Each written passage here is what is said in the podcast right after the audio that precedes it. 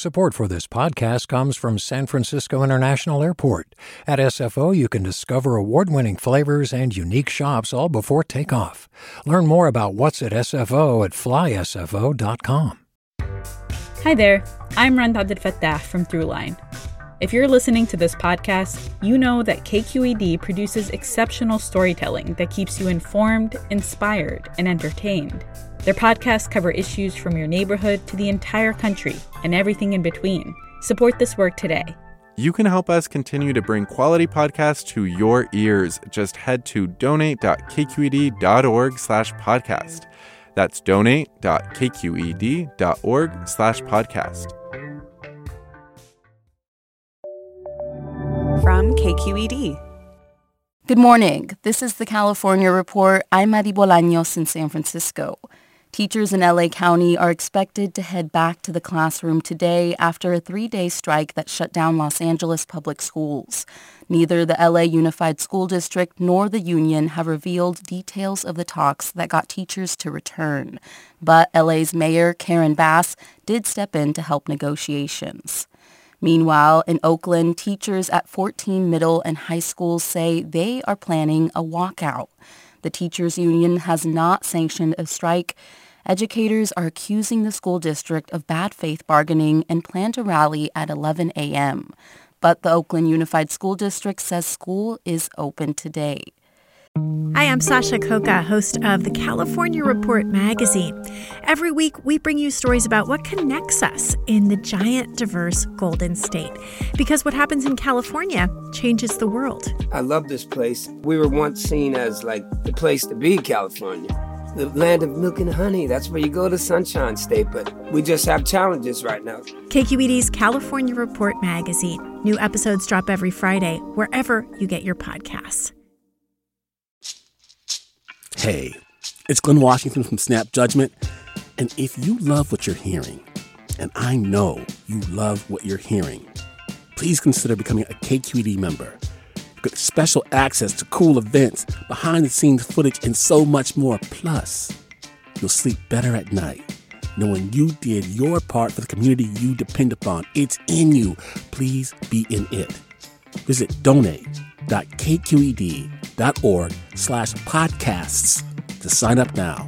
That's podcast with an S. Thanks. Communities in the San Bernardino Mountains east of Los Angeles are once again struggling to dig out of more snow following this week's latest atmospheric river. According to the National Weather Service in San Diego, several communities have seen a foot or two of snow over the last two days. That's on top of the massive snowstorms that brought several feet of snow to these communities just weeks ago.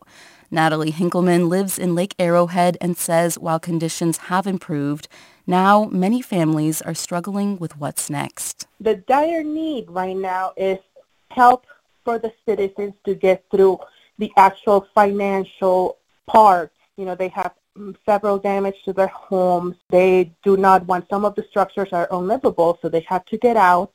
But a lot of the people do not want to do that or call the county because they have nowhere to go. Hinkleman, who has helped with volunteer efforts in mountain communities, says residents she's spoken with are unsure if and when they'll get aid and are begging for more help from local officials.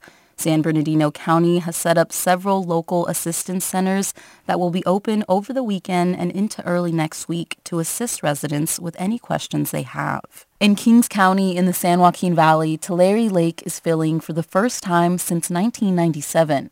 Perched on its edge is the city of Corcoran. As KVPR's Kerry Klein reports, the city is safe for now. In a media briefing on Wednesday, Corcoran's Deputy Police Chief Gary Kramer said, don't panic. The city of Corcoran is protected by a levee that goes along the south edge of the city and along the west edge of the city. He reported the levee remains intact and uncompromised. In fact, Kings County Sheriff David Robinson said the levee looms far above the lake bottom of 167 feet. The levee is at 188 feet around the city of Corcoran. So we'd have to see a lot of water to get to the top of that levee. But law enforcement are monitoring it closely. Most flooded areas in Kings County are farmland with few houses and businesses. The biggest risk right now, officials say, is driving into flooded areas. For the California Report, I'm Kerry Klein in Fresno. And now to a preview of our sister show, the California Reports Weekly Magazine. A father separated from his family by a Trump administration immigration policy was finally able to return to California after almost four years. EdSource reporter Zaidee Stavely says Jose Luis Ruiz Arevalos is looking forward to getting back to daily tasks of his old life. On his first morning back, Jose wakes up in the family trailer in Los Banos for the first time in years, feeling like the time away was all just a bad dream. Y sentí como que nunca había salido de allí y como que haya sido una pesadilla Jose's trying to make up for the four years he lost. The first thing he does that morning is make pancakes for his daughter Priscila. Later, they play one of her favorite board games, Mustache Smash. Papi, the log! the black The black eh? On weekday mornings, he walks her out to wait for her school bus. He holds her hand, then waves goodbye as she climbs aboard. It's these little things that Jose missed most the day-to-day of parenting. Porque se levanta uno y ve uno que ya creció un poquito, que ya hizo He says you get up and you see they've grown a little bit or they did something new or learned something new. They're just little details, but they stay with you as a father. Jose traveled to Mexico to finalize his green card in 2019. But when he told consulate officials that his U.S.-born kids received food stamps and Medi-Cal, they denied his application. It was part of a Trump-era policy to prevent low-income people from immigrating. In 2021, President Biden overturned the policy, and Jose reapplied for the green card. When his new visa arrived, ese mismo instante me fui a comprar el boleto del, del camión. In that very instant, Jose says, he went to buy a bus ticket. Before the Trump changes, only about 3,000 people a year were denied entry because officials doubted they would be able to support themselves. In 2019, the year Jose applied, a record 21,000 people were denied. That number's gone down since the Biden administration reversed the policy. But the Trump-era rules have had a chilling effect. Immigrants are now less comfortable leaving the U.S. to apply for green cards. For the California Report, I'm Zaidee Stavely.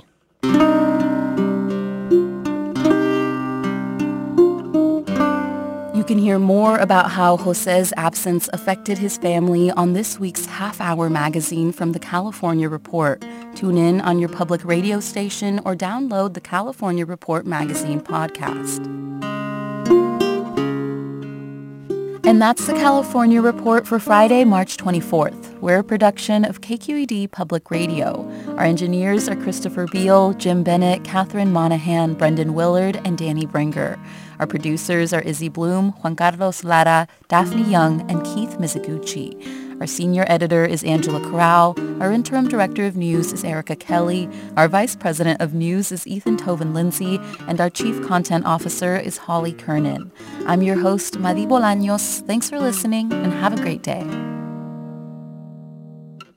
Support for the California Report comes from the James Irvine Foundation, accepting nominations now for the 2024 James Irvine Foundation Leadership Awards at irvineawards.org. Stanford Medicine, comprising its School of Medicine and Adult and Children's Health Systems, working together to advance knowledge and improve lives. stanfordmedicine.org. And Eric and Wendy Schmidt, whose philanthropy includes 11th Hour Racing, working to connect sustainability with sport to help restore ocean health. On the web at 11thhourracing.org. Do you love learning about the San Francisco Bay Area? Its history, its people, its unique blend of cultures? Then you should check out the Bay Curious book. I'm Katrina Schwartz, editor and producer on the Bay Curious podcast, and I'm here to let you know that for the month of May, we've worked out a sweet deal for KQED podcast listeners. Right now, you can get the Bay Curious ebook for $1.99. That's right, $1.99. Just search for Bay Curious wherever you get your ebooks or find a link in our show notes. This offer does expire at the end of the month, though, so you'll want to act on it fast. Happy reading!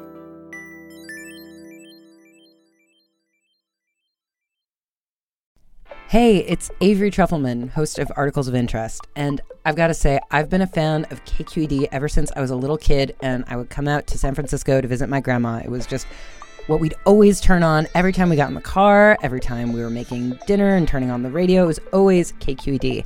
And then over the years, I've become a massive fan of KQED podcasts because this is local reporting at its best. These are answers to questions you've always wanted to know, interviews with exciting, unusual voices, necessary journalism, all told with love and care and artistry. And did you know that a majority of KQED's funding actually comes from members? It's just people like you and me supporting the programs they love while also getting access to cool events, behind the scenes footage, and so much more. If you want to sign up and be a part of this amazing community, visit donate.kqed.org slash podcasts to become a member today. That's podcasts with an S.